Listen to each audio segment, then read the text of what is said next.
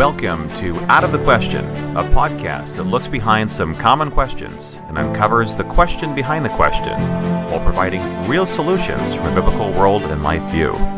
Your co hosts are Pastor Charles Roberts and Andrea Schwartz, a teacher and mentor. Hello, and welcome to another Out of the Question podcast. Today is August 17th, 2018. This is Pastor Charles Roberts and I am joined by my co host, Andrea Schwartz. Hello, Andrea. How are you, Charles? I'm wondering, what is our question today? Can you make it sound like I just throw it upon you? We actually do talk about it a little bit, not too much, but a little bit. But today's question is Will my consistent adherence to God's law word marginalize me in society? That is a very good question, but I suspect there's more to it than that. So, what uh, what would be behind that question? Do you think? Well, I think the real question behind that question is what is the God honoring way to live in the midst of a wicked and perverse generation? Those words for people who study Holy Scripture, a wicked and perverse generation, you didn't just make those up, they come from the Gospels.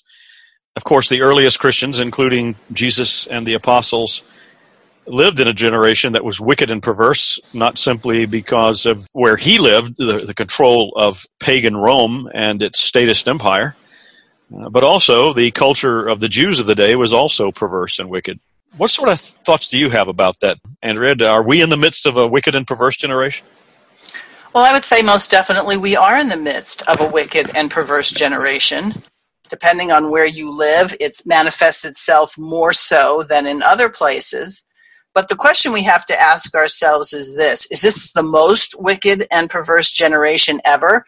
Wouldn't the early church have said, it's hard to imagine it getting more wicked or more perverse?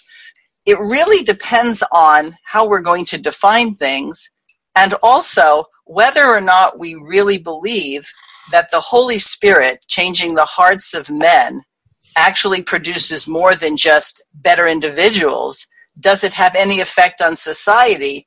And has it since the 2000 plus years of the beginnings of the Christian church, what we would call the New Testament church? Has there been progress or has things stagnated? Where are we? Well, I think if we go back to the very beginning of God's call to Abraham, which is you know the uh, the continuation of the dominion mandate that God gave Adam and Eve originally, he called him to leave the family of his father and go to this new land. It was not a land uninhabited, it was inhabited by others with very different values. And of course, the unfolding of Older Testament history is what's given to us in the historical books of First and Second Kings and Chronicles, and the you know movement of the children of Israel and the Pentateuch. And what we see there is that the adherence of those folks, as the best of their ability, and they failed miserably on many occasions, to God's law word, uh, certainly did marginalize them and set them apart from the people among whom they went to live. And sometimes that created severe friction. But the goal always was for God's people to uh, have that godly dominion and displace and overcome primarily by spiritual means the darkness of those cultures in which they went to live. And I think that we need to be very clear that just about any generation is a wicked and perverse generation until the church completely prevails before the final return of Christ. However, I think we can talk about whether any particular generation or context is more or less perverse and wicked. I know that you have recently returned from San Francisco, a city that has a reputation for profound wickedness. It's probably had that reputation for a long time, but I think the visibility of wickedness in that place is far worse today than, say, it was in the year 1930. And that has more to do with not the success of wickedness or the utter advantage that perversity has. It has more to do with, I think, the people of God backing off from godly positions. So, first and foremost, you'd have to know what God's law said. You'd have to be willing to be ridiculed or ostracized for upholding it. And really, to have this view that says, is it better for us to separate and set up our own communities, or is it better for us to go in and actively try to change those who are in the midst of a wicked and perverse generation? Or do we sort of sit on the fence and say, live our holy life when we're the people of God, but just try to get along without being noticed when we're with those who don't believe? Well, the example that we have from the earliest followers of Jesus is that they certainly did not try to marginalize themselves or go off and, and some desert monastic scenario that developed much later. They flourished and attempted to spread the message of Jesus and the light of God's law word in the places in very places in which they lived. And we know from the New Testament itself, from the book of Acts in particular, that the apostle Paul had this very same mission that he would take this message to the Gentiles where they lived, even to the point, in some cases, of sitting down to eat with them at foods that he probably would not have normally eaten under some circumstances, because he wanted to do this right where they were. He didn't go off and establish some monastery somewhere, and if somebody happened to come to them and knock on the door like you know some ancient Shaolin temple thing where the the the, the, the abbot keeps refusing you and you have to keep but no no it was nothing like that Paul went among the people where they were. In Acts 20, he reminds the elders from Ephesus that he went among them from house to house, teaching and proclaiming these things. So, in one sense, yes, our adherence to the law standard of God as opposed to the law standard of pagan culture and the state will marginalize us. But that is simply a temporary thing uh, until the triumph of God's law marginalizes and completely defeats the other. Right, and you'd have to posit victory. Obviously, if you look at the early church, and if you ever have spent some time reading Foxe's Book of Martyrs, you will realize that those people who took a stand, Paul being among them, Peter being among them, and then subsequent Christians, sometimes the enmity of those who hate God and at war with God was manifested in the physical killing of believers. And so I think when you have a comfortable Christianity, and when I put comfortable Christianity, sometimes it's just not a very faithful covenantal Christianity, you think it's just as important to make sure that people don't laugh at you, that you couldn't possibly lose your job, or maybe you'd be arrested, or God forbid, you could lose your life. I think sometimes when you have had a comfortable situation, you think that security is more important than Christian liberty. And one of the, the main, perhaps the main forum or stage on which the efforts to extend the message of God's word and the triumph of his law word and the outpost from which this is to radiate out into the wider culture is the family. And it is so, therefore, very important that Christians have an understanding of what constitutes a godly family. You know, we have talked about some aspects of this in many of our other podcasts, but insofar as there is compromise or a failure to understand God's standard for family living, child rearing, education, and the communication of the biblical worldview, this is where the breakdown begins and where the retreat starts. And until that part is changed, we're always going to find ourselves at somewhat of a disadvantage. And so we have seen this right through the two or three generations here in these United States, where ostensibly Christian people have, as I think, I don't know if it was Dr. Rushdoony or Gary North or someone referred to it as tithing their children to the state you know, by giving them over to the government school systems to educate them, to fill their heads with a statist, secular, humanistic worldview about every aspect of life, and then thinking that setting them in a church situation or a Bible reading situation at home for 15 or 20 minutes or more is somehow going to overcome that when we've seen the results in the past 50 years or so. Simply that that approach won't work. And let me add that you can be very faithful, whether it's having your children attend a solid Christian school for most of their younger years or even homeschooling them yourself.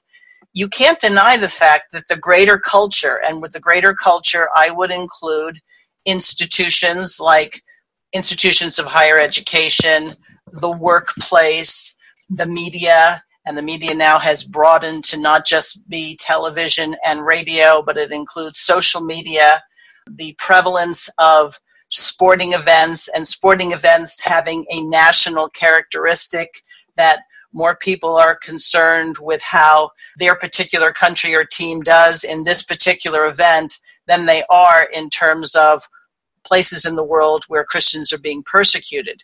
So there's no guarantee how children will turn out just because the parents are faithful. Now, that may sound like, well, then why bother if it's going to be just the same? Well, our responsibility before God is to be faithful.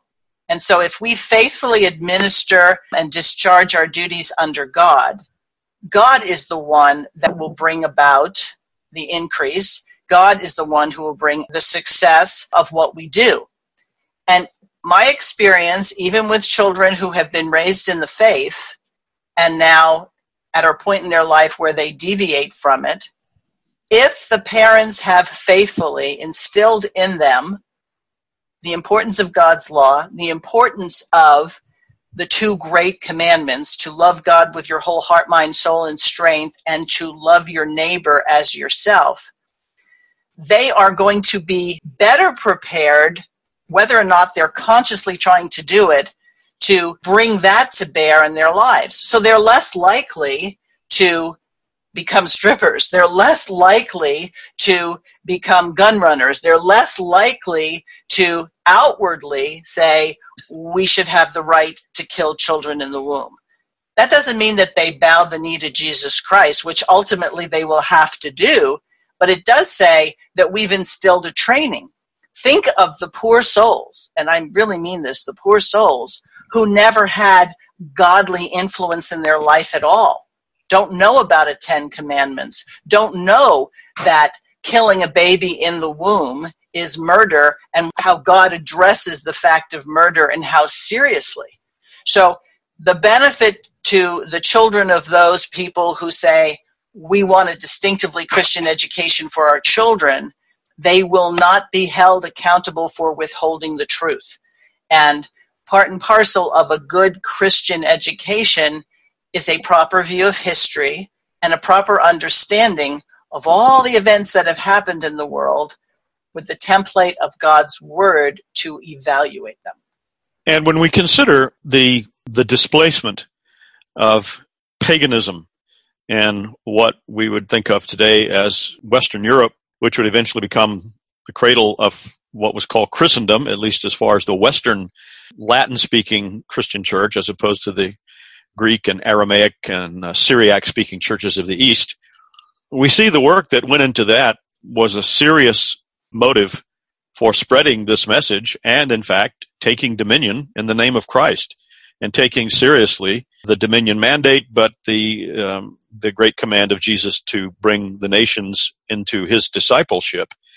And we find missionaries going into all kinds of horrifically difficult places where the darkest types of paganism, human sacrifice practiced, uh, worshiping of objects and trees and animals, and people just living in the kind of darkness that it's difficult for us to imagine. And yet these unnamed missionaries in many cases went into places that we think of today as modern day Germany or France or England or Scotland to carry these messages forward. And it changed the course of human history as God intended it to do. I think that we don't really have a good sense of just how evil and dark the pagan world was. And there have been some efforts to recover this through research and scholarship, maybe not necessarily motivated by Christian desires uh, to talk about this, but the information becomes very helpful nonetheless. The interview we did a few weeks ago with my fellow pastor Andrew Dion on the subject of the Revoice Conference and the rising influence of the homosexual movement in some evangelical churches, he in that interview made reference to a book that was a study of bisexuality in the ancient world. And I got a copy of that book. It was written by a woman who was a scholarly writer. She teaches in Rome. I believe she's Italian. She had started the research to talk about the treatment of women in the ancient world. And she said she began to realize as she did this work that she really could not address that subject until she dealt with the issue of the ensconced cultural habit and practice of male homosexuality. So I've started reading this book, and I want to tell you, it is just harrowing. It is just mind boggling to read just how ordinary and normal this practice was to where, uh, and it's not exactly like we think of it today, but it's just hard to conceptualize how this was the order of the day where an older man would take on a younger man as his so you know understudy to teach him to be a man but that involved homosexual activity. But then later that would stop and the younger man would then be expected to go get a wife and start a family. This is just unimaginable to this is the sort of culture that our ancient christian ancestors faced and that marginalized them because of course the teaching of god's law is that this sort of thing is an absolute abomination. But yet they found a way, a positive way to address that. And you know, I think there's something among those whom God has chosen to be citizens of his kingdom and of his covenant family to where when the light of this truth is presented, however failingly or faultingly, and as you mentioned, that may be in the context of a family situation where maybe the kids don't turn out perfect, but nevertheless, we do the best we can in, in presenting that message. I, I think that when this truth is presented as a light in a dark place, people come. They understand in some dim way that what they are hearing is a message of hope and a message of life that has escaped them to that point. And I think this has been the reason, apart from God's providence, which of course I, I don't mean to marginalize, why this message re- resonated and just spread like wildfire through the remnants of the old Roman Empire.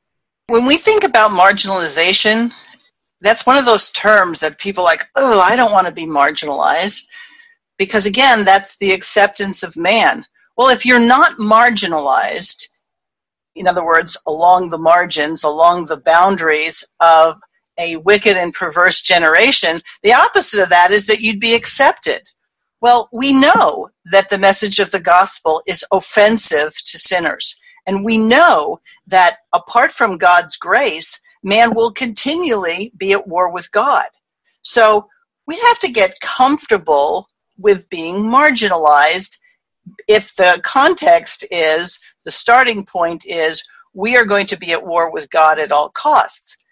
Because people mistakenly think that the enmity against God is sort of accidental. You have good people who do some bad things, but they're not fighting God. The scripture tells us differently.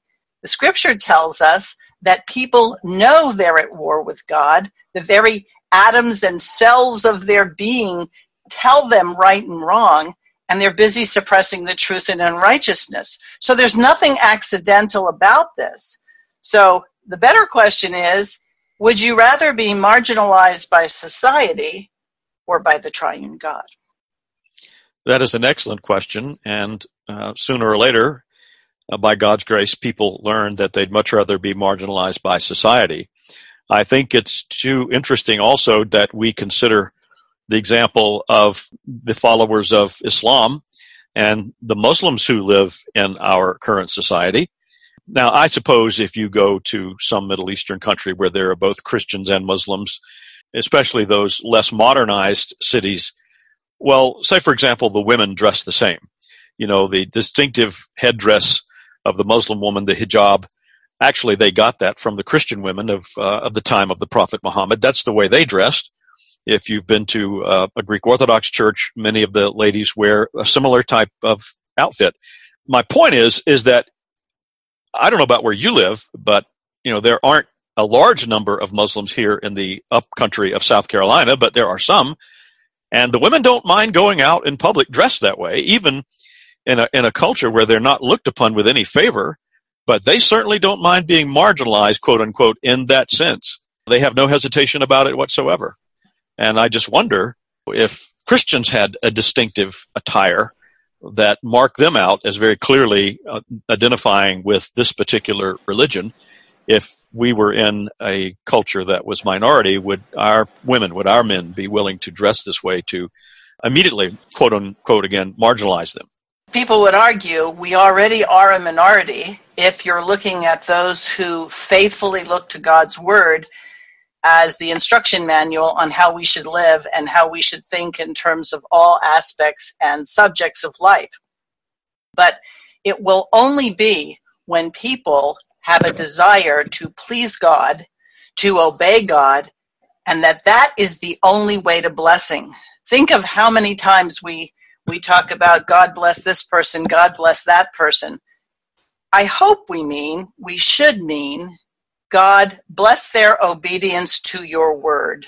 And where they are not obedient, withhold your blessing so that they might be drawn to your obedience and to obedience to your word. Um, sometimes we just want this generic blessing as if the person who is at war with God has any right or expectation of blessing. Well, and obviously they don't. They may think that they do. And I think part of the reason uh, for any confusion on that matter is the mixed message, if not an outright false one, that come from the popular evangelical churches that dot the land and that are all over the media. I hope people who listen to us on these podcasts regularly, maybe if they are more or less in tune with our understanding of what Scripture teaches and the importance of God's law word and the that the word of God is a total word, maybe they're not aware that their friends who go to the typical evangelical church, they don't ever hear anything like this. Or if they do, it's usually around some election cycle on some issue like abortion or something like that. And I would encourage our listeners to do so if they are not familiar with it. Turn on your local television station. If, if you've got cable, you can find these channels that have popular churches around the country, if not in their own communities and just give it a couple of weeks of listening and see the sorts of things that are being taught and talked about in churches. They never talk about these things. You know, it's all about feeling better about yourself, how to solve marriage problems, and usually that's not from a biblical standpoint. It's shot through with all kinds of modern psychological nonsense. There was a story in our paper, our local paper here uh, today, about a church. Uh, I, I guess I'll call it a megachurch in Nashville, Tennessee, where the church and the pastor had gotten uh, the ire of the people for the ethical treatment of animals. Now you would wonder what what would get a church in trouble with PETA. Well, this church had been renting zoo animals. They would bring in caged lions and put them on the stage, the platform where the, the pastor would preach some sermon referring to this animal or I don't know, there's something like that. And they had a picture of the pastor standing next to this cage with a lion in it. And uh, he had you know the little microphone thing that comes around the ear to the mouth and he was wearing some sort of a baseball jersey. It's just amazing the thing that, that, that passes for church these days. So it's no wonder that people they don't hear anything that's really going to marginalize them in any meaningful sense so they don't really have to worry about it and let's add that what is currently in the news when we're recording this is the revelation and allegations and in some cases substantiation that certain dioceses in portions of the U.S., Catholic diocese, revelations about sexual abuse. And the media is all over this. And you have to ask yourself the question why are they all over this? Is it because they have abhorrence to fornication and adultery and homosexuality and pedophilia? No, they don't. As a matter of fact, Hollywood promotes a lot of that within the context of we're going to weed out the hypocrisy of church groups that say you shouldn't do these things, but then they do them anyway. So I've known a lot of Christians who are dismayed. What are we going to do? The church is getting such a bad rap. Well, we have to identify the fact that the mark of a faithful church is a church that knows, teaches, and applies God's word. And so all you have to do, whether it's a Catholic church or it's the churches you were just referencing, how faithful are they to the Word of God? Do their congregants even know the Word of God so that they might be able to challenge something the pastor says? I mean, how many pastors, and you're a pastor and you might find this a little awkward that I'm saying this, how many pastors are willing to end their sermons and then say, Does anybody have any questions or comments? because that would be the time to clarify what did you mean by this? Well, modern day, there's really only one pastor that I know of, and he happens to be Chalcedon's founder, R.J. Rushdoony, who was comfortable enough to end every sermon or lecture he gave that way. Now, some people say, well, I don't know all the answers to everything. Well, then the correct answer would be, I don't know the answer to that. I'll have to look it up. My point is that the criticisms of the media aren't truly criticisms of faithful Christianity. It's their criticisms of deviations, but they're not being consistent. They don't have the same outrage over Hollywood producers or public school teachers or law enforcement or the sexual deviations in the military. No, no, they're going after the Roman Catholic Church specifically because then you can take a shot at religion and ultimately take a shot at the Bible. I'm not defending any behavior in any sphere that's contrary to God's word. I'm saying the Christian has to understand instead of getting defensive and saying, well, I don't want to act like I agree with it. We really do need to be saying, well, the scripture clearly says this, and this is how they were deviating from scripture, rather than defending institutions that don't really care about orthodox applications of God's law. I don't know who originated this statement at the time that I I think I heard it many many decades ago. At the time that it was a popular question to be asked, no one ever thought that it would ever have a serious application and it was something like this. If being a Christian was suddenly against the law, would there be enough evidence to convict you? And that's another way of saying, is there anything that would marginalize you from the pagan world in which we live? Uh, one reason I brought up the example of uh, the the sexual practices and the decadence of the ancient world is that that was one thing in particular that did marginalize the Christians. And at the end of our program, I will make a recommendation for a particular reference. The subtitle of this book is "The Christian Transformation of Sexual Morality in Late Antiquity," and it was nothing short of remarkable how the willingness of Christians to be marginalized on that particular issue. And may I say, by the way, parenthetically, that relates to the foundational issue I mentioned earlier, which is the family. It was their willingness to make the stand in a culture where they were looked upon as oddballs, if not insane, in this area, that led eventually to that transformation. You know, I um I was doing a a reading of early Christianity in these United States and especially in the temperance movement, the swearing off of alcohol, and the image that many people have of the the temperance lady. And this was very popular among women in the late 19th and early 20th century. You know, Carrie Nation, the lady with the, the really Victorian looking dress with a Bible in one hand and a hatchet in the other, who attacked bars and saloons, trying to make sure that no man ever enjoyed himself by having a good drink what I never realized until I started doing some reading and research about it is that one of the reasons that the temperance movement had gained such popularity and support among the women, especially here on the East Coast, where it was most popular and had the most support in the churches, was because almost every saloon had within it, if not next door to it, a brothel, a house of prostitution. And the women were sick and tired of their husbands contracting venereal diseases and well, apart from the fact of committing adultery. So they were willing to make a stand to look be looked upon as oddballs to make that connection. But it's interesting that our culture somehow failed to add that part of why temperance, the abstaining from alcohol in that context was so popular.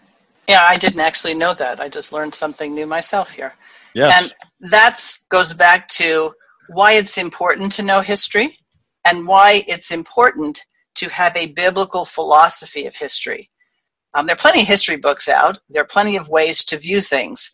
And I dare say you could take an, any event that everybody's familiar with and read various histories, and you'll see that the starting point of the author will have a lot to do with what gets reported and the conclusions that are drawn. Somehow or other, people think, for example, that textbooks are this neutral thing well, textbooks are less preferable than original source material because textbooks are things that people have read, digested, chewed up, and give you a smattering of. But sometimes their interpretation of events is not going to be the same as someone else's interpretation of events because there'll be different starting points. So if you're going to look at history and evaluate events of the past, the far past and the more recent past, you have to have a starting point. You have to have a template with which to view it. And if Christians do not view it from a biblical perspective, then they're very easily marginalized away from a biblical position because they accept somebody's view of history without challenging it, saying, for example, what you just brought up, it wasn't that women were averse to their men having a drink, it was that they were averse to society encouraging adultery, and then, of course, prostitution, which is not favorable towards women, no matter what anybody says. And of course, then it brought health issues. So these things are all tied in together, but you better understand history from the correct point of view if you're going to come up with the correct conclusion.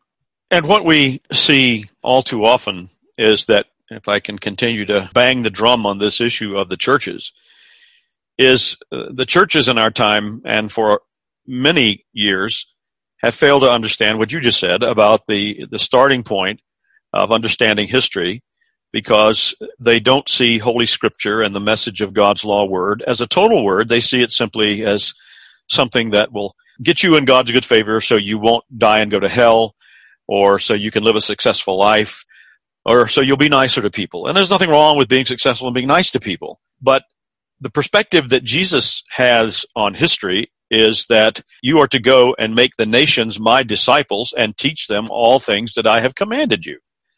That, that is a mandate for future history.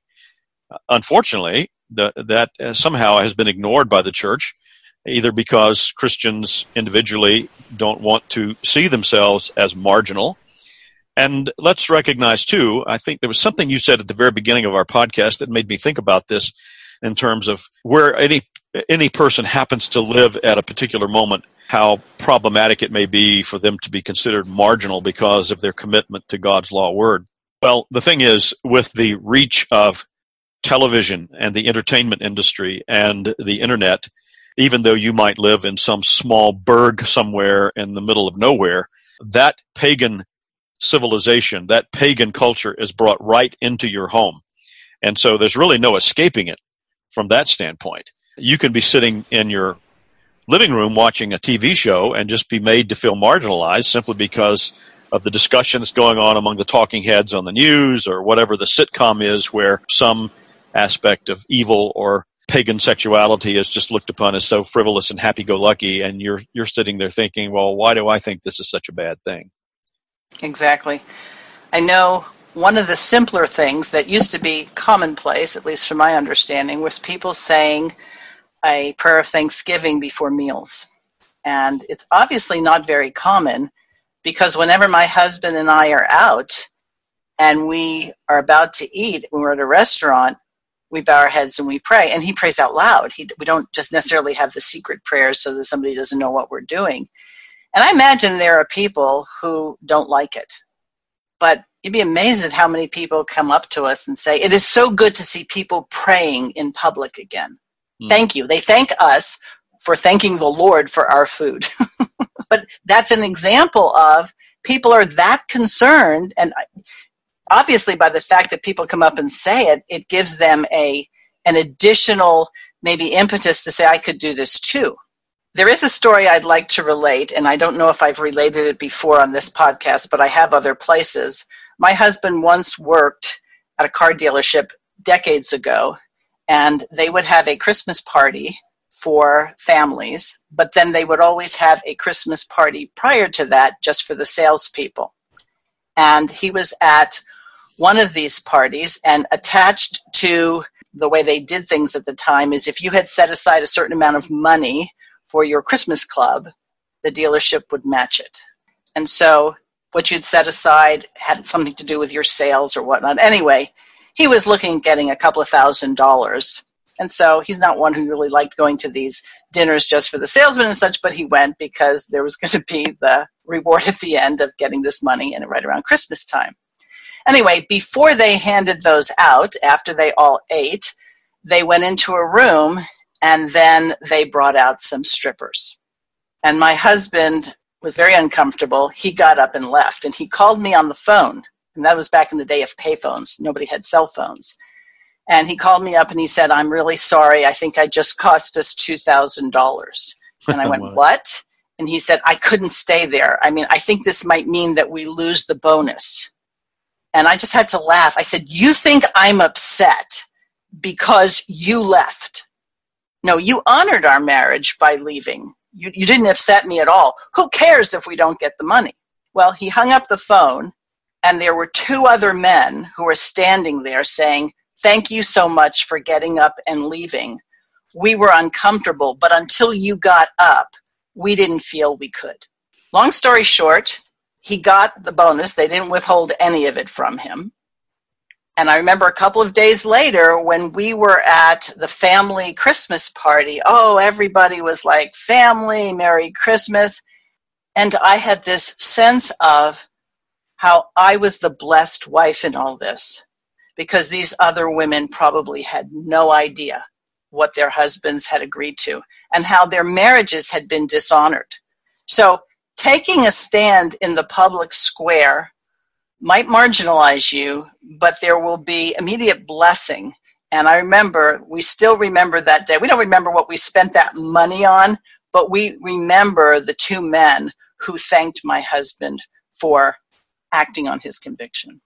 That is a great story. Um, I don't recall you having shared it before on this podcast, but I'm very glad that you did because it is a perfect example. Another that comes to mind some of our listeners may have seen the motion picture. If not, it would be a good one to watch. Is the film that was out some years ago called Chariots of Fire, concerning the uh, the Christian missionary to China, the Scottish missionary named Eric Liddell, and his refusal to run in the Olympic race because his particular meet was scheduled for the Lord's Day. That was a marginalization of him, but the Lord honored him in that. A great story, you know, whether it's the example that you've given us or something a bigger scale, uh, like that, we have these opportunities to, in the best sense of the term, marginalize ourselves, not in an arrogant way, but in a way of being faithful. Now, we can't control how the people who hate God's law, be they church members or pagans, are going to react. People don't like it when righteousness is upheld, even if it's done in a, a, a manner of humility. Even mo- more if it's done in a manner of humility, they don't like it. But we have tried to talk about in this podcast the whole issue of just within the framework of a pagan culture adhering to a different law standard, which means that encompasses the church, the family, the state, is going to immediately set you apart. Another term, marginalize. But we are called to be about this business so that eventually, by God's grace and through the power of His Holy Spirit, we become less of the standout and more of the status quo, again, in the best sense of that term. You know, what comes to mind is Jesus' command to let your light shine among men so that, not that they will think you're cool or isn't he great or isn't he righteous, so that they may see your good works and glorify your Father in heaven. Why those who hate God want to annihilate any expression of a Christian world and life view is they know that a little light dispels darkness. You can go in the darkest of dark rooms and put on a little flashlight, a little tiny flashlight, and suddenly it's not dark where you are. Well, the last thing they want are tons of flashlights going off.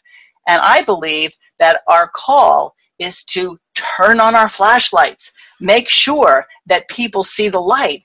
And as God so wills it, there are going to be those people who have been looking for the light now they know where to go because you just turned on your flashlight. That is absolutely correct. And we are indeed to let our light so shine among men that it has that very effect. And we know that God's word, according to the Psalms, is a lamp to our feet, a light to our path. As we draw this podcast to a close, I wanted to see if you had any resources or recommendations to our listeners to follow up on this, uh, either audio, books, or anything. Andrea, what uh, what are your thoughts? Well, I'm always going to recommend books first. That's because I tend to be a reader more than a listener. But if you go ahead and go to the Chalcedon website and look for two books, one is called The Biblical Philosophy of History, which will give you a template with which to view history and know whether or not the history you learned and received is faithful history. And the other one is entitled The Foundations of Social Order.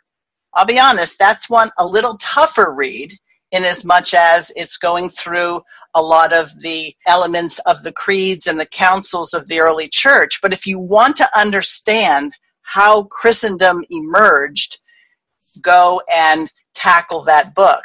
Now, since you're going to the Chalcedon site to find it, there are also audio lectures that go along with both of those. And I don't remember the exact name, but if you put in history or you put in foundations of social order, you will also see the audio lectures that come up as a result of the search. And in addition to those excellent uh, resources, um, I would add to myself two books the first, I think, is a, is a very good basic introduction to the whole concept of dominion, the whole idea about what Christians ought to be about doing in terms of moving from a marginalized point to a point of absolute majority and the flourishing of God's law in time, in history, and in this world. It's one of the first books that I read on this subject many years ago. It's called Paradise Restored, a Biblical Theology of Dominion by David Chilton, the late David Chilton. I believe you can find this book free online at Gary North's uh, free book site. You can just simply Google Gary North free books, and uh, I think you can find a PDF copy of this for free. The other book is a very different one, and I mentioned it earlier, the subtitle at least, uh, and I think I referred to this in some of our other podcasts. It's by Kyle Harper, a university professor. Uh, the title is From Shame to Sin The Christian Transformation of Sexual Morality in late antiquity. It's published by Harvard University Press, so this is no uh, juvenile type writing. It is a scholarly book, but easily read, and it chronicles, as I have indicated, and some of the things that I've said during this podcast, how the earliest followers of Jesus in ancient antiquity and moving into the latter part of the ancient world were willing to be marginalized to make this stand. And eventually, the one thing that set them apart from everyone else that was the most visible was their lack of willingness to participate and support the sexual deviancy that so permeated ancient culture. So that's From Shame to Sin by Kyle Harper. And for those of you who have contacted us or approached us and thanked us for these podcasts, we are very glad that you benefit from them. We do hope you share them. And anyone who has comments, questions, or ideas, feel free to contact us at out of the question podcast at gmail.com.